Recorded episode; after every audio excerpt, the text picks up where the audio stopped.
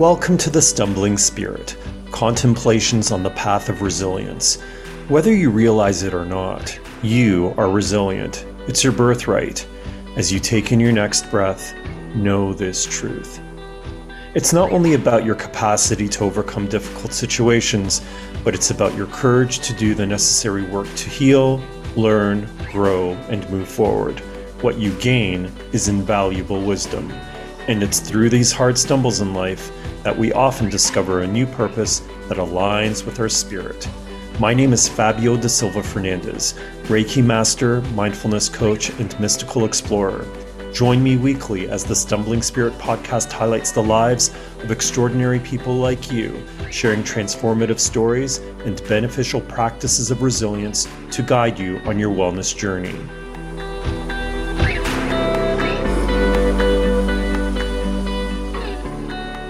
For many of us, the COVID pandemic forced us to pause and reset.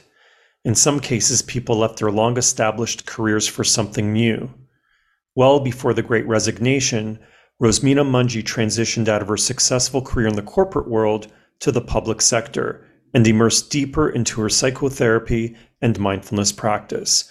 She is a practitioner of several holistic modalities, including yoga and craniosacral therapy. Rose is a scholar, teacher, thinker, and researcher in the ever expanding field of mindfulness and is here today to delve deeper into this topic as we chat about social change and more. It is an absolute pleasure to have my friend and mentor, Rose Mina Munjee, on the show. Welcome, Rose. Thank you. It's good to be here, Fabio. You know a lot about mindfulness. This is no joke. You are a mindfulness teacher at University of Toronto at the Center for Mindful Self Compassion, at the Center for Mindfulness Studies. You are co writing a book at the moment on mindfulness, compassion, race based trauma, and social justice. And you have your master's in spiritual care and Buddhist studies at University of Toronto. And in addition, you are a PhD candidate in education at Reading University in the UK. I wanted to start this conversation by asking you, and of course, I'm a mindfulness coach, but this is your area of study. What is mindfulness? That's an interesting question because there are many definitions of mindfulness and many approaches to defining mindfulness. Very briefly, it's a way of being in the present moment, paying attention to what is arising without judgment, but with discernment, with intention, and with certain attitudes of openness and presence and beginner's mind. This definition of mindfulness that I just shared encompasses a lot of the um, definitions that are um, secular based, that come from evidence based mindfulness programs people like Jon Kabat-Zinn and some researchers, writers, scholars in mindfulness. But there are many other perspectives on mindfulness and many sort of um, possible integrations with cultural practices, keeping in mind the roots of mindfulness coming from early Buddhist practice and scripture. It's a complex topic. There's an element of surrender when it comes to mindfulness, isn't there? It's an interesting choice of words, right? Surrender. So it's allowing, it's being um, with what is without resisting, uh, without pushing away, denying what's happening in the moment. So, absolutely, surrender is a good way to describe it. And it's interesting because when we reflect on what we've been through over the past three years, in many ways, the world has been forced to surrender to the moment. Mm-hmm. And by that, I mean in relation to COVID. Yeah, absolutely. So, in that sense, it you can look at it as um, surrender or recognizing when there are things that you can't control that you need to kind of make your way through or be with. And then I think part of mindfulness is also recognizing what your current circumstances are and not being in denial of that. And so, not intended as a way to bypass around issues or around feelings. It's not necessarily intended as a feel good practice. So, I think that it's misunderstood in many ways. And even with COVID, mindfulness related skills and approaches have been really important for many reasons, because during this time, we've also seen what is under the surface, you know, that, that has been troubling people, as well as what are the opportunities to come together, you know, in community and support each other. You know, one of the things I like saying about mindfulness is that it's not really about becoming happy, it's about softening the edges of suffering. Yeah, that's a nice way to put it. So, how can we be with what is with a sense of maybe greater awareness, greater acceptance in a, in a particular way? It's not a blind acceptance, but it's but it's an informed approach in reflection of this period that we are emerging from, right? I mean, we're still in the space of COVID, but the pause that this event gave the world mm. in some ways was kind of a reset, right? Because we were forced to slow down, whether we wanted to or not. We were forced to reflect on our circumstances and make choices about whether we wanted to stay in our existing situation or move past it and do something else, or at least this is true for many people. And then you have the situation where obviously many people died and many people suffered as a result of this disease. And the healing and the trauma as a result of that. I mean, that's very real for a lot of people. And then there are the different perspectives on COVID, on the vaccines, on how we should reintegrate into society. When I think about all those things, how can we approach this period of time with a mindful lens and from a compassionate space and still sit with our integrity? It could be a simple answer like we need to kind of step into our awareness and recognize what's happening and how we're affected. I think connection is very important human connection, connection with community, with your tribe, with your what your chosen family, your family, appreciation of all of the resources that we have and all of the supports, as well as a recognition of what is challenging and, and maybe missing and difficult in our society. The earth certainly did a reset.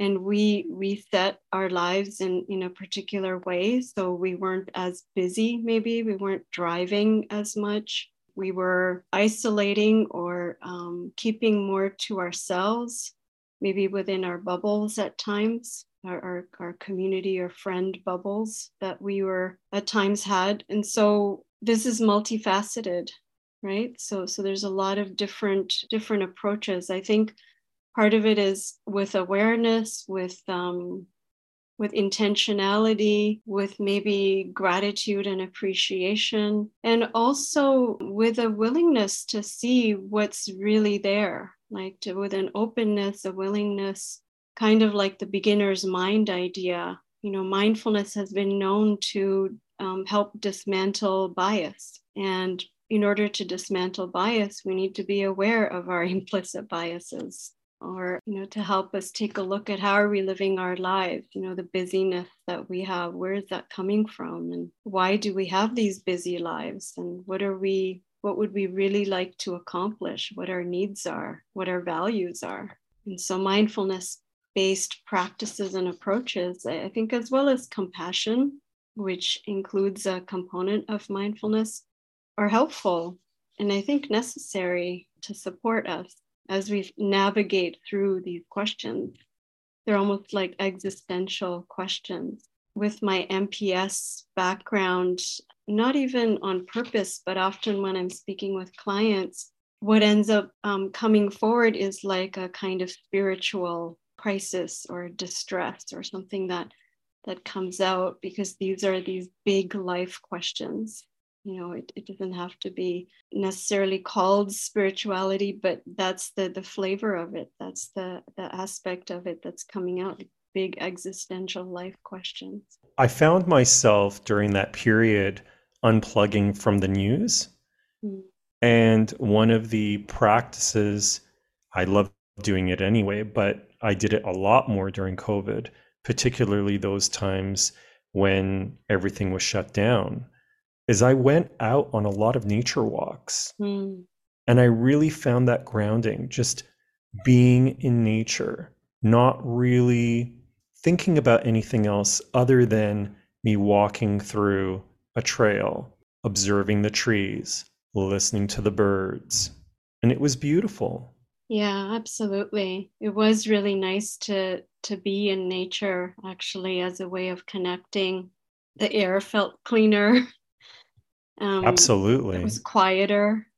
Walking in the Don Valley trails during COVID versus now is completely different. You you you hear all the traffic and the buzz from the city, whereas during COVID that wasn't there.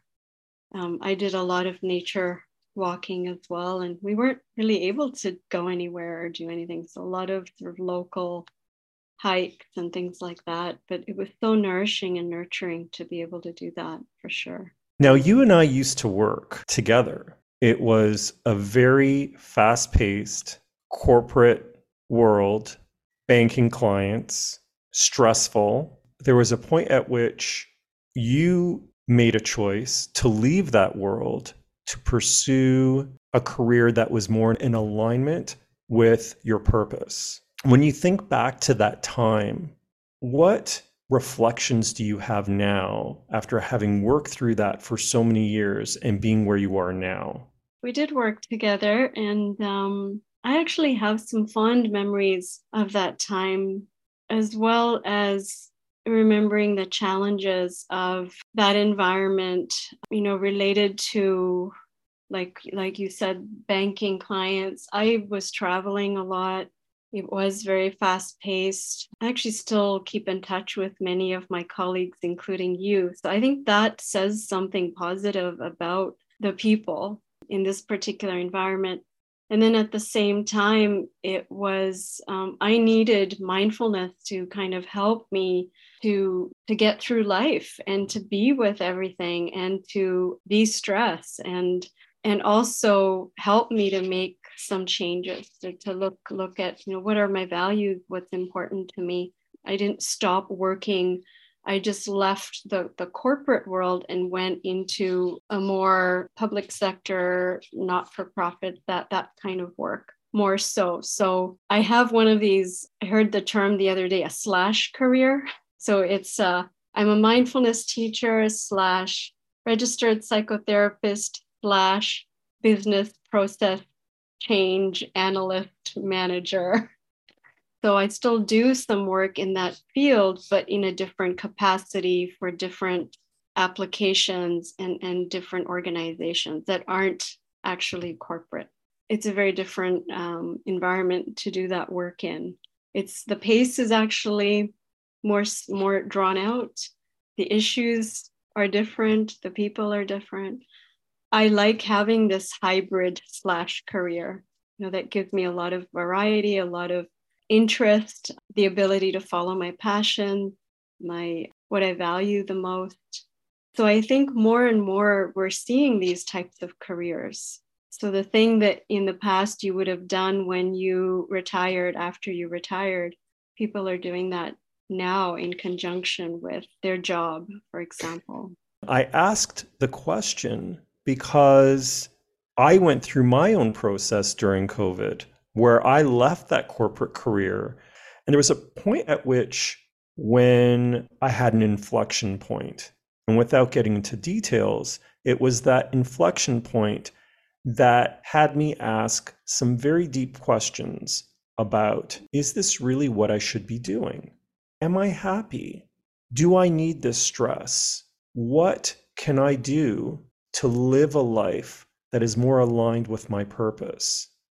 And so when I asked those questions, it just was automatic.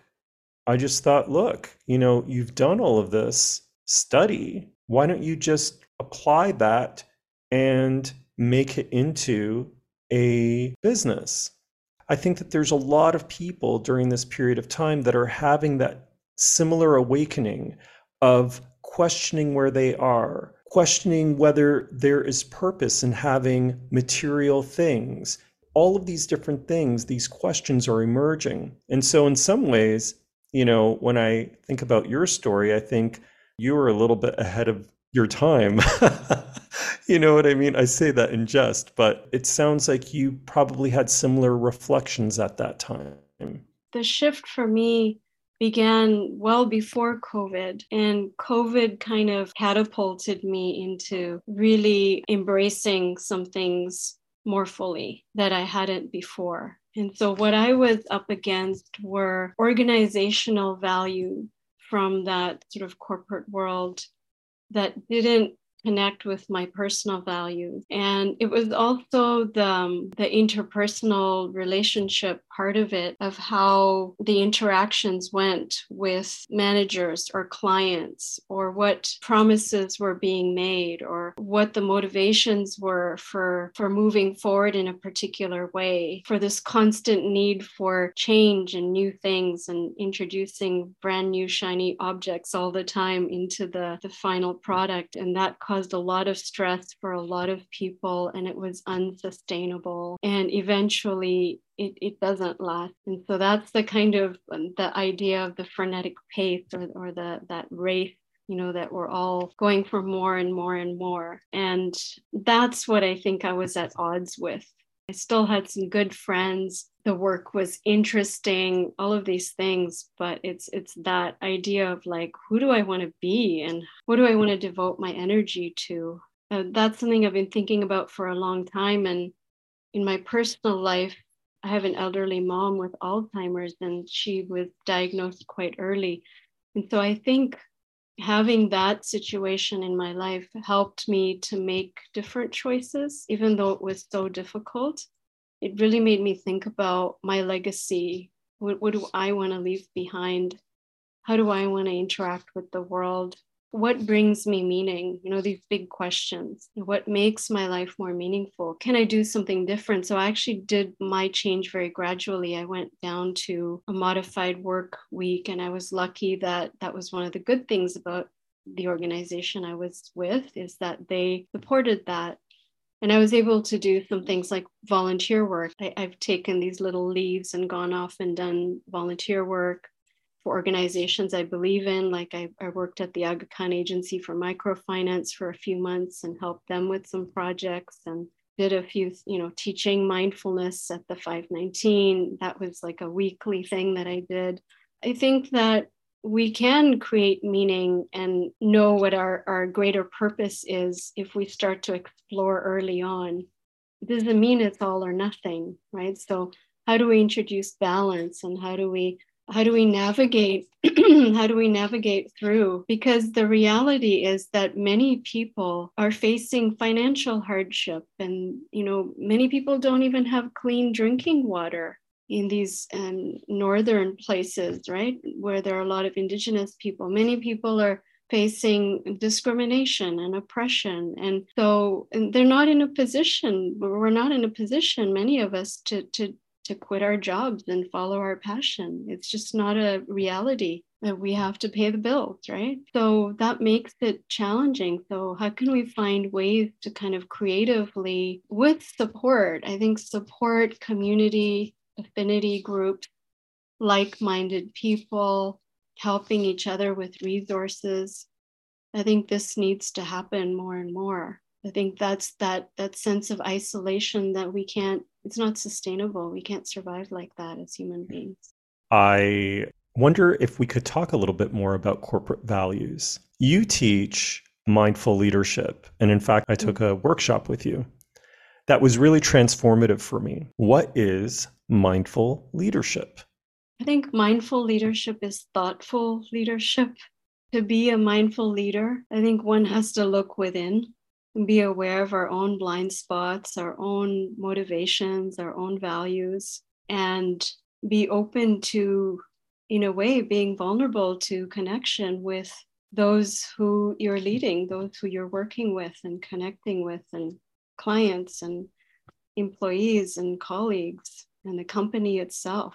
So I think it takes a sense of uh, awareness, mindfulness of what you're doing, why you're doing it, as well as an em- empathic and compassionate approach. So, a leader who really listens to the people that they're leading is going to be a different leader or a leader that wants to learn you know what what is the motivation is it to achieve a certain outcome at all costs or is it you know to get there in a way that that is sustainable and makes sense not just financially but also with what you're actually building. Do you think it's possible for a company to be mindful? I think it's possible yes. I'm, i guess i'm an optimist but i do think it's possible. I think though that it does take attention to the values of the organization to embedding those values within the strategy of the organization to understand what that even means. What does being mindful even mean? How far do you take it? You know what about diversity? What about sustainability? What about the impact on the environment? What about living according to your values? Approaching your relationships according to your values, the relationships with clients and employees, and how products are developed.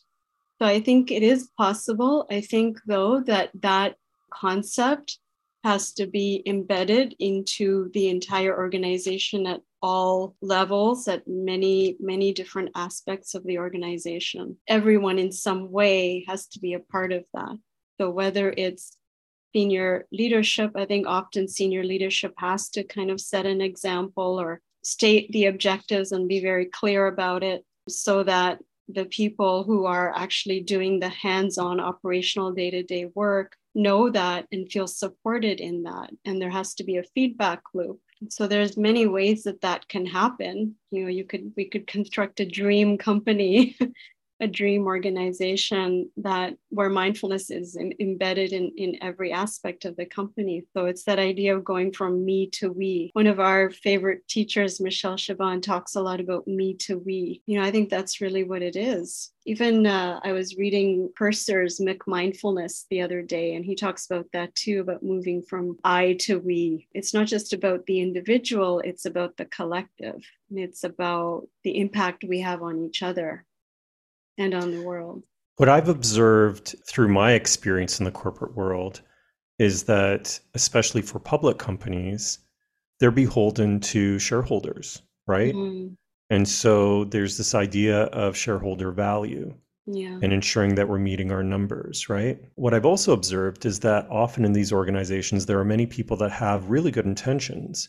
They do want to be more mindful. And sometimes there will be mindfulness groups, and there will be groups of people that will get together and hold mindfulness practices. And, and that's all amazing. But when the structures of an organization don't support that, how do you navigate that situation? Yeah, that's really challenging because often certain values are professed and discussed, but they're not acted upon. So we're not practicing these things. What's happening is it part of the image or it's it's on the surface but it's not going all the way down to the level of, of actual practice. And also how we define success and what shareholders want you know what that that that idea of the um, that kind of neoliberal perspective right of what is more important the financials making money offering return on investment you know are there any other indicators of success? Do do what do people really value? And how can you maybe achieve a bit of both? Those are big questions. For example there's a value that's talked about of you know, treating employees with respect or with kindness or taking care of the people who are actually producing the products and interacting with the clients and running the company. And then at certain levels, like, for example, human resources, who do they really support and what are the uh, do do employees get heard? You know, whose voice is more powerful? Whose voice is louder? Whose voice is is actually respected? If i'm a manager in one of these organizations or better yet if i'm an executive or, or ceo and i'm listening to this podcast what would you suggest to them to introduce mindfulness more thoroughly in an integrated way within their organization? I think definitely opportunities for both staff and management to practice mindfulness, to learn about mindfulness, as well as to understand what it means to integrate mindfulness attitudes, approaches into the work including in the communications, in the relationship, in things like reviews and defining success, defining the values of, of the organization or the department. So I think it needs to be deeply embedded into various parts of the organization. And embedded in such a way that it is focused on wellness and not productivity. Yeah. So if it's only about productivity, at the cost of or at the detriment of employees or whoever is is the stakeholder then that's not sustainable that's not going to be something that makes people stay and and makes people want to do want to do a good job and it's going to have a trickling effect it's going to have a rippling effect the benefits in an organization for introducing mindfulness would be? There's so many so many studies right? So many benefits that are possible.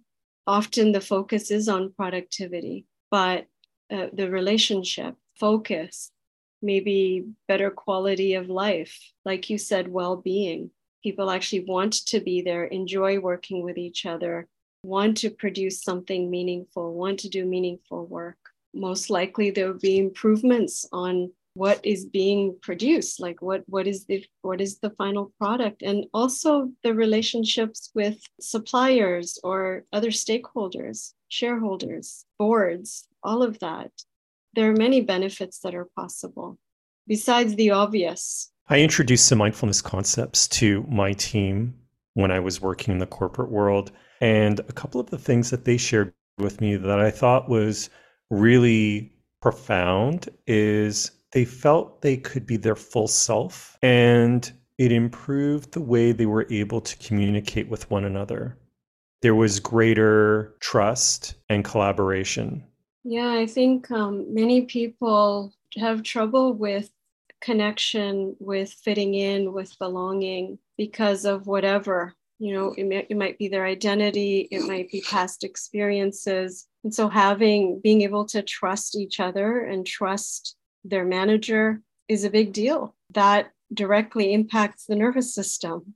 And when the nervous system is activated, as you know, we go into fight, flight, or freeze. That's when the problems happen in relationships, in learning, in being able to do the work, in being able to even be present. So, absolutely, people showing up and able to be themselves and speak their minds and be able to to have their ideas heard, to be valued, to be respected, to be recognized. Exactly, to be acknowledged.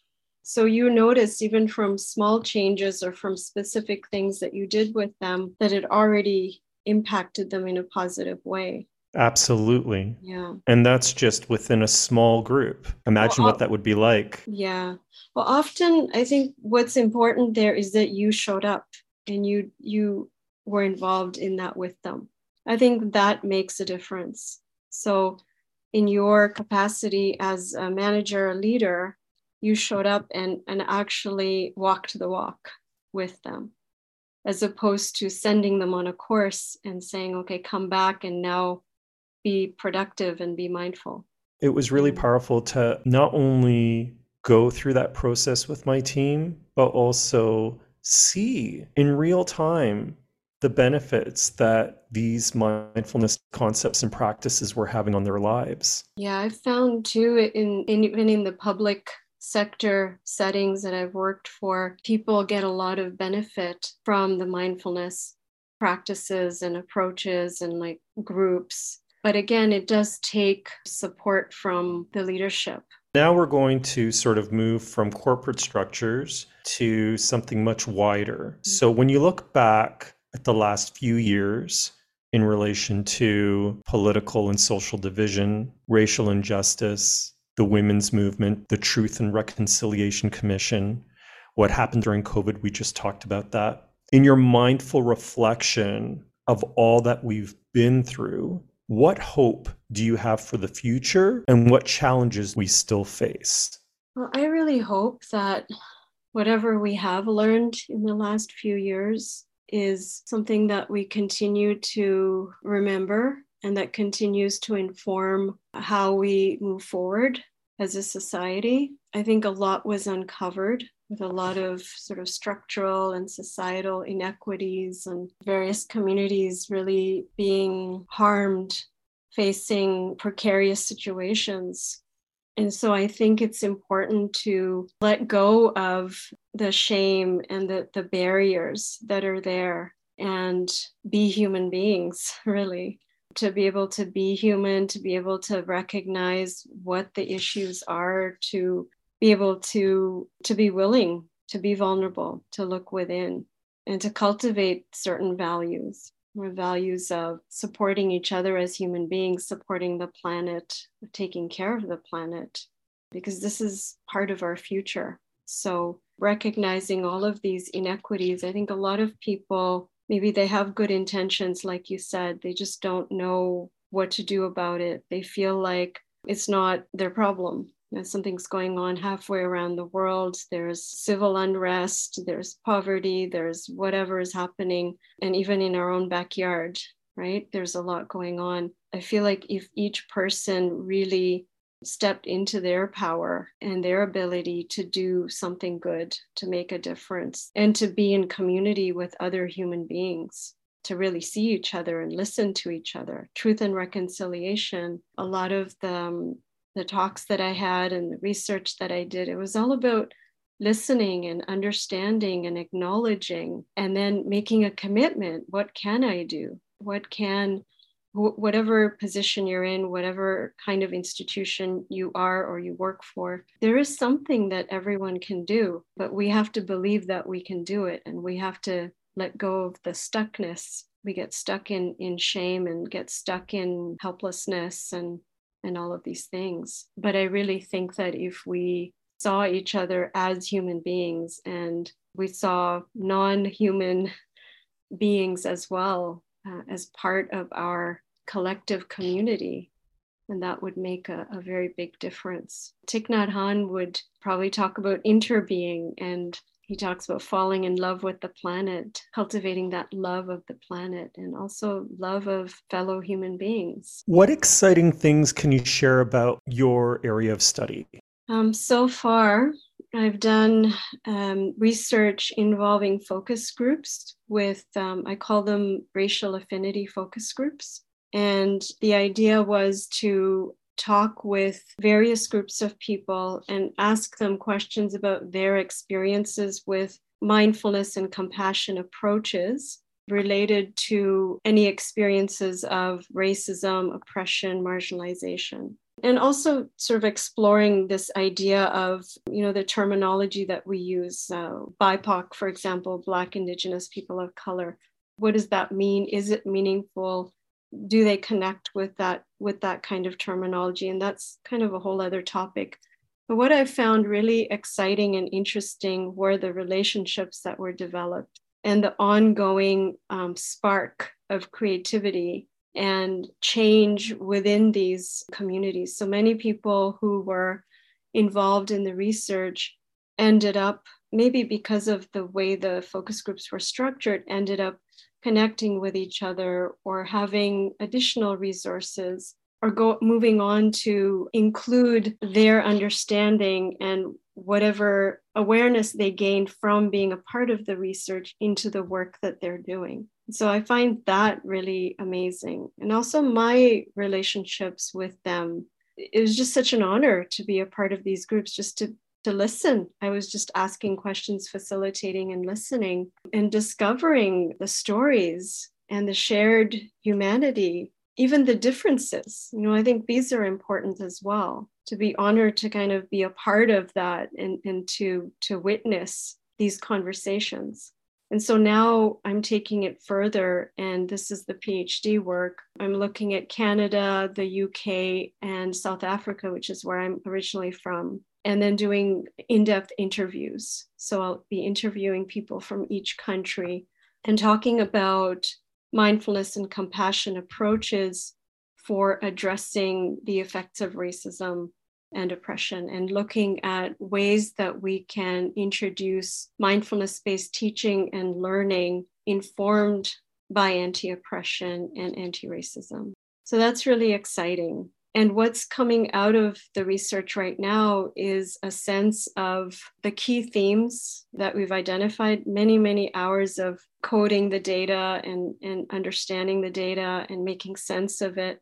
So there are seven themes that are coming out related to things like belonging and the meaning of mindfulness and compassion in people's lives. Identity how do we perceive our own identity and, and um, what does belonging mean and various aspects like that so so it's exciting to, to be following these threads and, and seeing what I've never seen. I've, I've done a lot of reading, read other people's research, um, articles and books and studies, and I haven't seen anything quite like this in that work. So it is really exciting. I'm hoping that it has applications in education as well as clinical applications and that hopefully it will help a lot of people, a lot of clinicians, teachers, students, practitioners, that all of these people, including myself, will, will benefit. Um, and I have a, a, wonderful research partner that I did the pilot project with, Shaunak McPherson,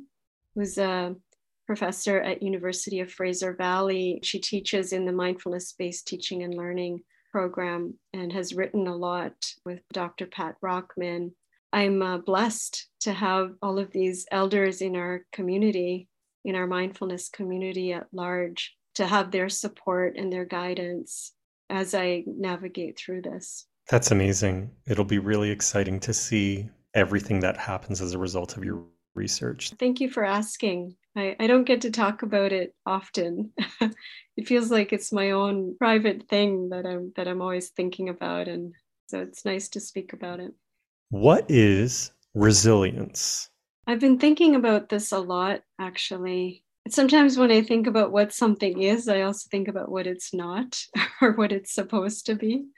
So I think resilience is important of course, because it is what helps us to be in our experience in a way that is steady. So there's a, a kind of equanimous component, a balance component to resilience. It's about being able to move through challenges and difficulty with a sense of groundedness. Um, it's about inner strength and the ability to be with what is arising. So it's definitely a mindfulness or mindfulness informed quality. But I think too that we tend to, in our society, maybe privilege resilience over vulnerability. And I think that vulnerability and truth, seeking the truth, all of these need to be a part of building resilience. I think there's this expectation that we should be resilient when we're going through grief or loss or change, we need to just bounce back on the other side. And that being resilient means that we'll be okay in six weeks or six months.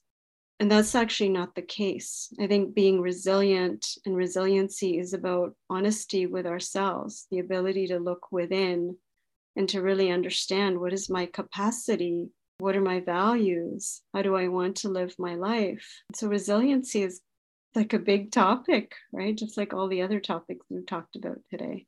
I think we need to be careful in not creating an expectation that is, you know, all things for all people. that it's about knowing yourself and knowing how you want to navigate in the world and what your capacity is. And being able to communicate that without shame or, or fear of being judged. What is your practice of resilience? So i am a big believer in movement i need to have movement as um, a part of my life so i like to rock climb. I like to walk and run and bike and dance and all of these things. Music.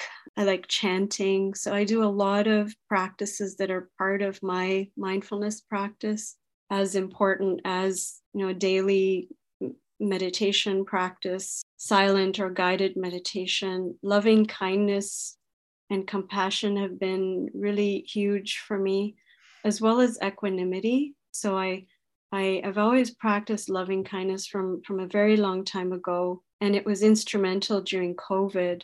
But this practice of giving and receiving compassion and being compassionate towards myself, like a self compassion, has been instrumental in recent years.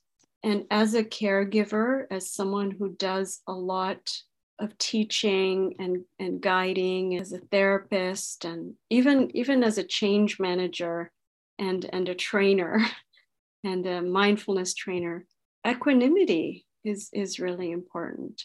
Practicing compassion for myself and offering it to others. And really, it's a it's a hard practice, but but trying to cultivate more and more honesty and really looking within what is my value? What is my capacity? What's important? How do i want to communicate that? Am i being true to myself as well as others?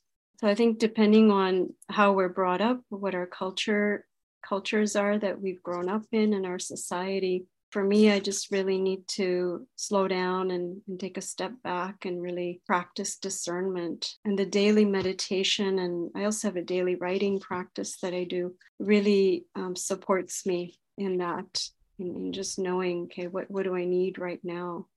And I don't always know, and many people don't. And we learn. But yeah, and and ability to be vulnerable, like have people that support you, say when you need help.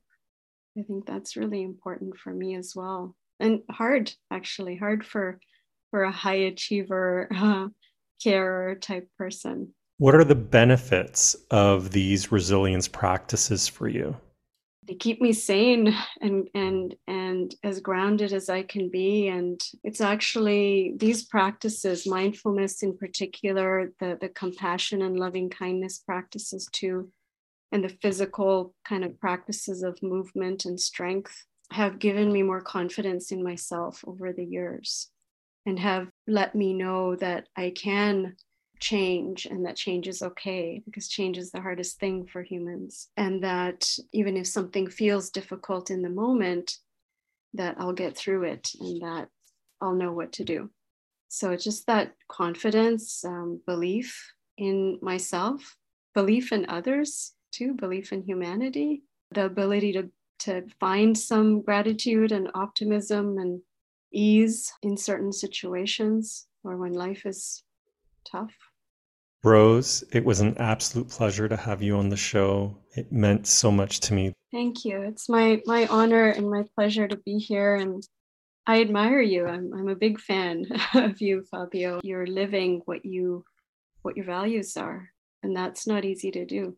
That really means a lot to me, and I feel the same way about you. Thank you. Thank you again. Always a pleasure.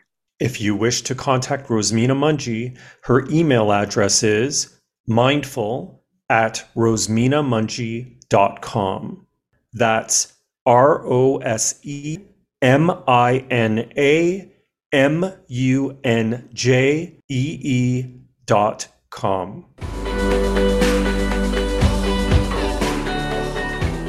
Thank you for listening to The Stumbling Spirit Contemplations on the Path of Resilience. This is Fabio da Silva Fernandez. Join me again next week for another episode of transformative stories and beneficial practices to guide you on your wellness journey. If you wish, you can follow and DM me on Instagram at the stumbling spirit. Until next time, take a deep breath and another step forward on your path of resilience.